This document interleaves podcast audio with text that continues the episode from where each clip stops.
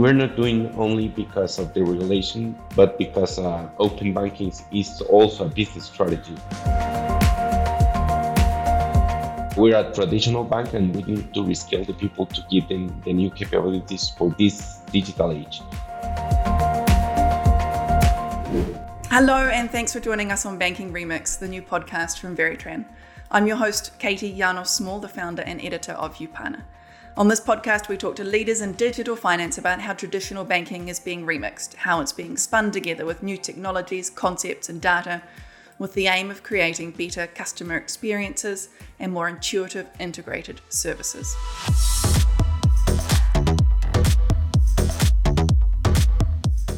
Today, I'm delighted to speak to Javier Ramirez. Javier is the head of digital transformation at Banco Industrial, which is uh, one of the leading banks in Guatemala. Um, Javier has been at the bank since 2008, where he's held a variety of roles, including head of mobile banking. So, Javier, I'm delighted to have you here on the show today. Thank you very much for joining us. Hey, Katie, how are you? Uh, thank you for inviting me, and thank you, Veritran, for inviting me also. Um, I'm very glad to be here today. To kick off, Javier, tell us a little about some of the initiatives that you're involved with at the moment, what you're, what you're working on at the moment. Well, uh, first of all, uh, as you say, I've worked at, uh, at Banco Industrial in Guatemala since uh, 11 years ago. And since then, I'm, I have been involved in, in all the transformation and the innovation and digital things of, of the bank. So, uh, since three years ago, I'm, helping to accelerate that, the adoption of the new technologies, new ways of working, uh, helping our customers to solve their pain points in a different way that we used to do. So I'm leading the, the um, digital transformation uh, strategy of the bank uh, as a regional because we also have banks in, in El Salvador, in uh, Honduras, and Panama. And we're trying to implement all this strategy in, in all the region. And I also lead uh, the open banking strategy and all the innovation that goes around around it. Tell me about how open banking is developing in Guatemala and uh, those other countries that you that you operate in. Um, is that a is that something that you're trying to get ahead of the curve? Uh, are there regulatory moves already?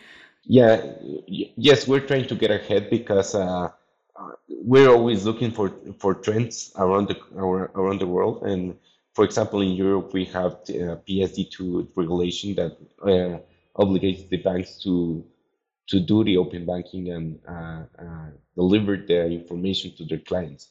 So right now, we're trying to implement this before the regulator asks for us to do it. So we're going to be prepared early, but because uh, open banking is also a business strategy, it can opens uh, a lot of new uh, business models, uh, uh, integration with fintechs, uh, third parties, innovation, open innovation that will help us to drive a faster curve with the competition.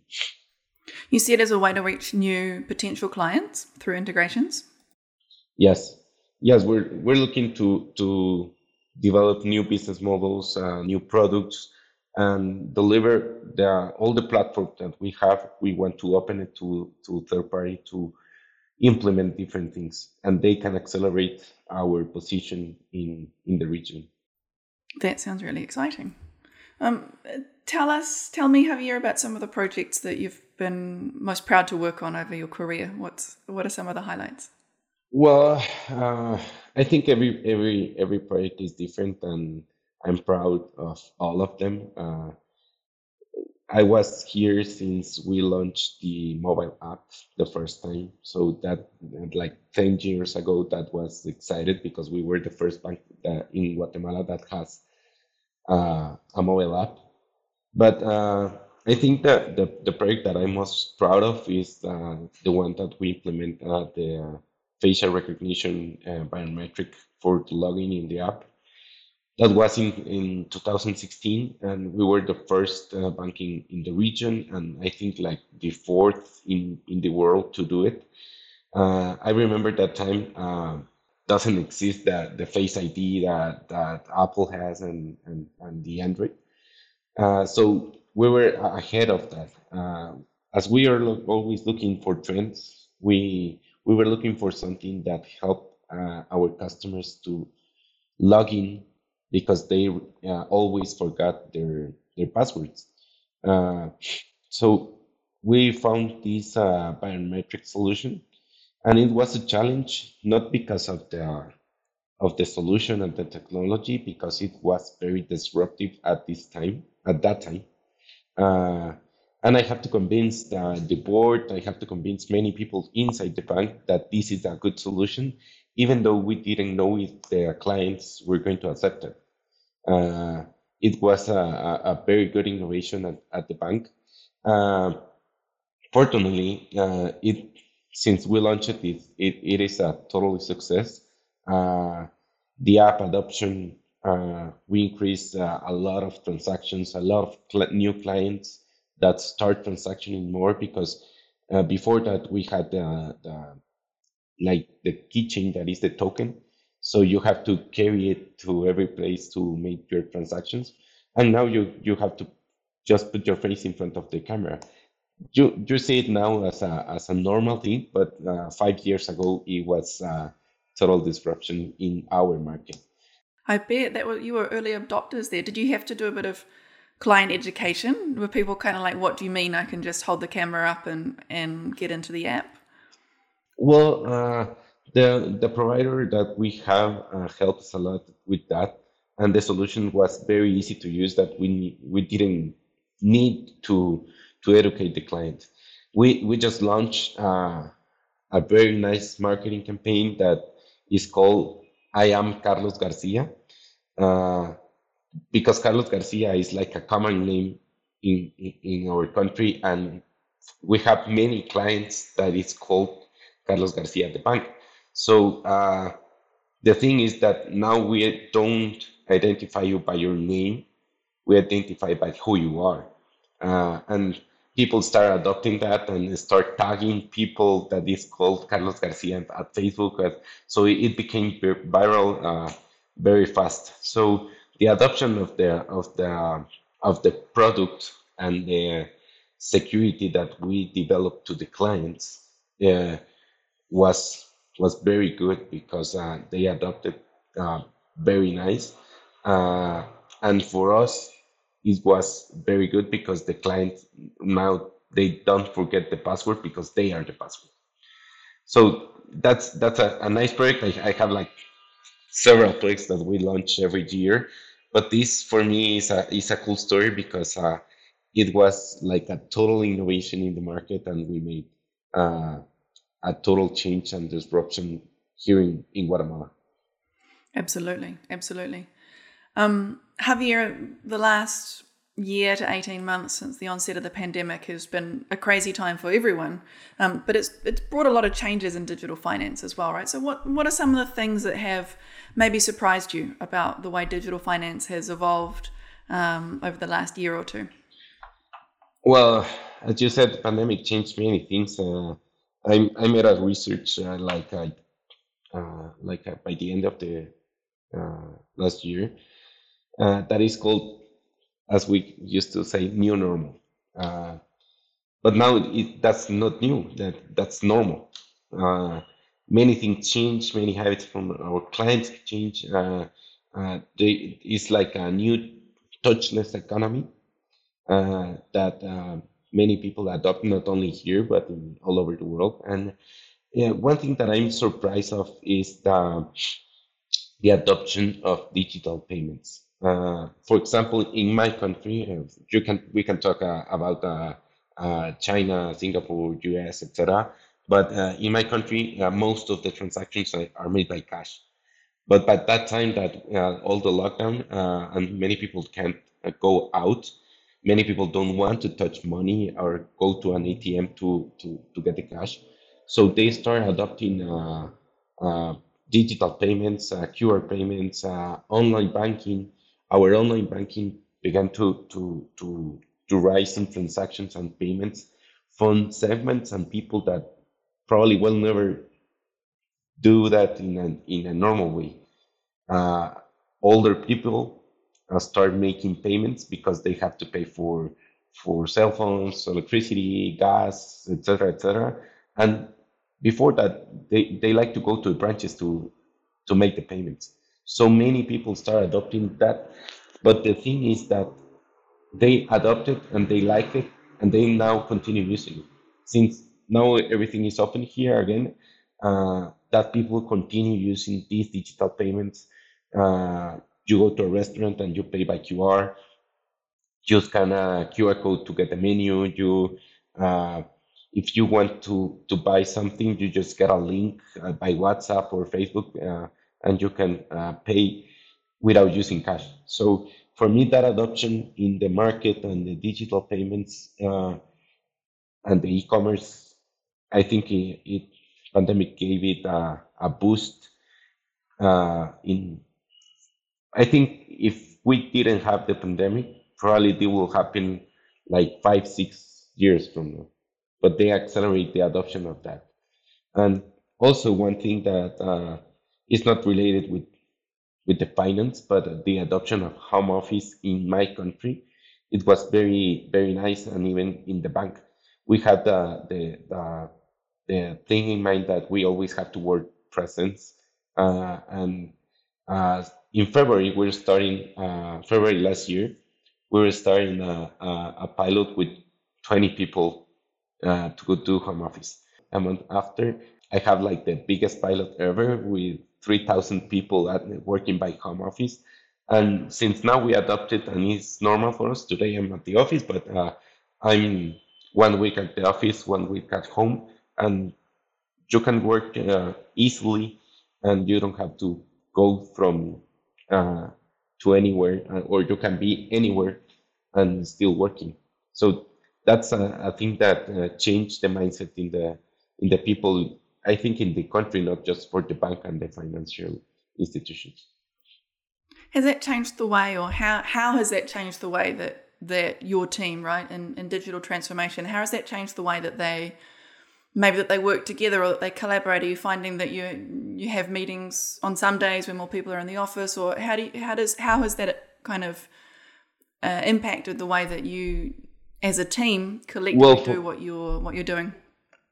Yeah, for us, it, was a real challenge because uh, since we do digital transformation and new methodologies, we use design thinking, design sprints, and uh, all the sprints are always do it um, in a, in, in a in a room with all people together, and you have to put post-its in everywhere, etc. So we never did it uh, virtually, so that uh, we had to adapt adapt our methodology to do virtual and use like a, a mural, Miro, uh, Zoom, etc. So uh, it was a challenge uh, for us, but since we started, we're always improving our methodology, and now we prefer to continue doing it uh, virtually than presence because many people from the bank and clients are not at the same place so we can contact people that are, are not in the city and are outside and we can work together also. Yeah it definitely opens a lot of um, opportunities in that sense right? Yes. Looking ahead um, looking ahead as we as we well gaze into 2022 and, and, and the year ahead what do you think are some of the the big challenges that financial institutions are facing when it comes to digital transformation? What are the um, what are going to be the key hurdles to overcome next year? Well, I don't want to say that the same that always I said, but many people always said that the regulator is the, the an obstacle. But uh, many things I think that we learned since uh, well, not not not the pandemic, but I think that we learned since we're doing uh, using design thinking and customer-centric solutions is that if you want to develop and solve a pain point for a client, doesn't matter if the regulator allow it or no, you will always uh, find a way to solve that pain point. So I think regulation is not uh, an obstacle right now, and it's changing in the country, and it's allowing allowing uh, more things for us, like the use of the cloud that a year ago was prohibited in, in financial institutions here. But um, I think like the biggest obstacle for the next years uh, here will be like the um, financial education of the people.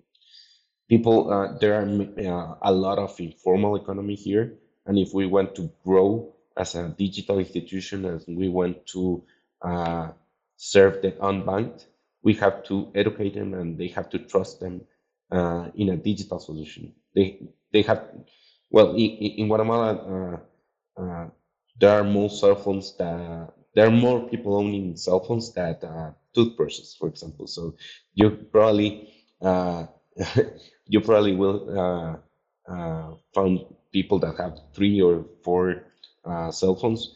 They probably don't know how to read, but they can use WhatsApp. They can use uh, by voice messaging, etc. And for example, in our app now we have uh, like voice banking. So you don't have to know how to read. You just have uh, by artificial intelligence. You have you just say, uh, "I want to make a transfer to Katie by hundred dollars," and it's done.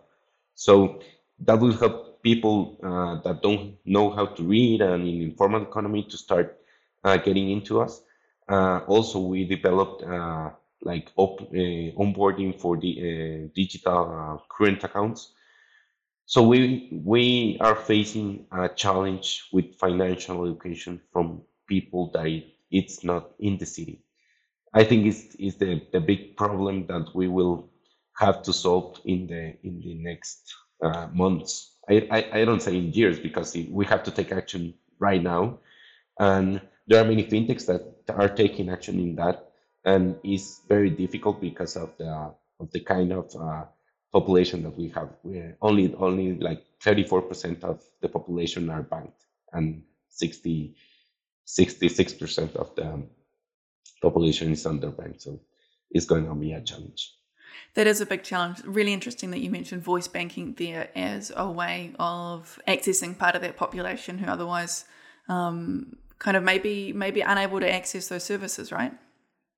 Yeah, it's a cool solution that we launched uh, like uh, like six months ago, and uh, with the use of artificial intelligence, we can serve uh, that kind of of people. Or probably if you're driving in your car and you don't have to text, you can just say our bot. It's called Avi. So you just say Avi, I want to make a transaction or payment, etc. And when it comes to actual financial education or financial literacy, can you give us a preview as to what your some of the other strategies that you're looking at when it comes to financial education and, and financial literacy?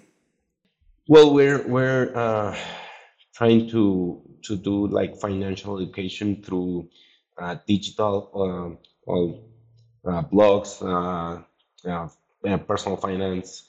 Uh, we need to help not only retail and, and, and persons, but SMEs. That is a, a a segment that is growing a lot in the country. So SMEs uh, are very important for us uh, because uh, we already have all the corporate uh, institutions. Uh, we al- already work with corporate institutions, so we have to develop uh, that segment and deliver them also digital solutions because the, the this segment is also working with well, not very very good digital solutions to run their businesses. Probably is something that I can tell you right now about our strategy to start uh, giving more digital solutions for the country. That would be interesting. I think that uh, reaching SMEs and banking SMEs um, is a challenge that a lot of banks in a lot of different countries face. Right? It's a it's something that we hear recurrently that um, there's been a lot of consumer focused innovation, um, and when it comes to the small businesses, there's been a lot less. So I'd be interested to hear about what you're what you're looking at there. Yeah, we're we're we're facing uh, a lot of challenges right now with that, but uh, we're working on it because uh, since the pandemic, uh, also we have to or or executives have to work from home, but helping always uh, that kind of of clients, and the the the SMEs uh, were very impacted here in, in Guatemala during the pandemic. But uh, not with digital, but uh, giving credit to them. We always help them and help the country to to develop all these businesses during these uh, uh, tough days. Javier, the theme of this podcast is banking remix, right? Like remixing banking. So if you were to remix banking for the future, um, if you were to add in one element or take take one element out, what would what would that element be? I think uh, people. for me, uh, people is the most important thing in in, in, in digital in, in, in, for a company. Uh, and we're in a time that we need to reskill our our employees. Uh, since we have like 52 years uh, existing in, in, the, in Guatemala, uh, we're a traditional bank and we need to reskill the people to give them the new capabilities for this digital age. Uh, if they uh, have the new skills, the new soft skills, the new technical skills, they can help us develop uh, new, better and better solutions for our clients. They can help us adapt uh, new technologies like uh, I don't know, uh, blockchain, artificial intelligence, UX designing, um, AR, VR, etc. So we need to we have a program like that is called like digital alphabetization in and in the bank. So the democratization of the of the information and the knowledge uh, for me is better to have it all people around the bank that only my team. So if my if all people know the things that we know uh, we're going to grow faster because now i'm like a bottleneck uh, and i'm the only one that can run uh, uh, uh, a design sprint for example so if we develop those skills in people and all those digital skills, uh, we're going to to run the business uh, faster and develop uh, better solutions and digital solutions for our clients. That's super interesting. So that's bringing the whole bank along with you, right? Not just not just working with the digital transformation team, but making sure that the the broader institution not just understands what you're doing, but kind of understands how you're doing it as well this transformation is not is not mine and not from my team. It's a transformation for all the bank. And if you don't transform or change the way you do things, it's going to be difficult that just a, a, a few people make change. Javier, to go to our final our final question, which is to take a crystal ball and look way into the future. How is the next generation going to be managing their finances? How will our how will our kids manage their finances when they get to our age? Well, uh, it's a funny question because uh, like um uh, like six or eight months ago, uh, we asked us the the same question, and we start developing. Uh, I, I, I won't spoil it, but uh, we start developing uh, uh, several um, interviews with with customers and uh, innovation sprints to solve that question. First of all, money uh, as as as cash is running out, and our kids uh, will never see the cash. So it's going to be difficult for them or for us to teach our, our kids to save if they don't see the money. They need to see it or they need to to to well not to touch it, but they need to feel uh, that it worth something. They have to earn something. So uh, lucky for us, all our kids are digital right now, and we can help the parents to with digital to, tools or digital games, uh, with gamification, with uh, I don't know gaming, uh, digital piggy bank, or many different ways to help kids know how to save. Uh, the thing is, I don't know if if uh, in in the coming years our our kids will manage their money with, with crypto, uh, if they will manage the payments with their face. Uh, there are many things that are changing fast. But the, the only thing that I know, I'm for sure, is that if it doesn't matter if you uh, have cash, crypto, uh, digital payments, etc., uh, the kids need to know how to save. And if we teach our kids how to save money, they will uh, manage it in the better way. Doesn't matter if it's with, uh, for example, cryptocurrency that is a trend right now. Fantastic. I think that's an interesting, an interesting view into the future. Um, Javier, thank you so much for making the time for this interview. It's been a real pleasure speaking to you and, and understanding a little about what you're doing and, and, and your outlook on, uh, on digital transformation and banking. Thanks for joining us today for this episode of Banking Remix by Veritran. Be sure to subscribe to the series in Spotify, Apple Podcasts, or SoundCloud so you'll be the first to hear the next interview. Until then, keep up with the latest in digital finance on VNext. That's Veritran's blog, where the team discusses news and trends in banking transformation. Don't miss it. Head over to veritran.com/blog. Thanks again, and we'll be back soon with more banking remix insights.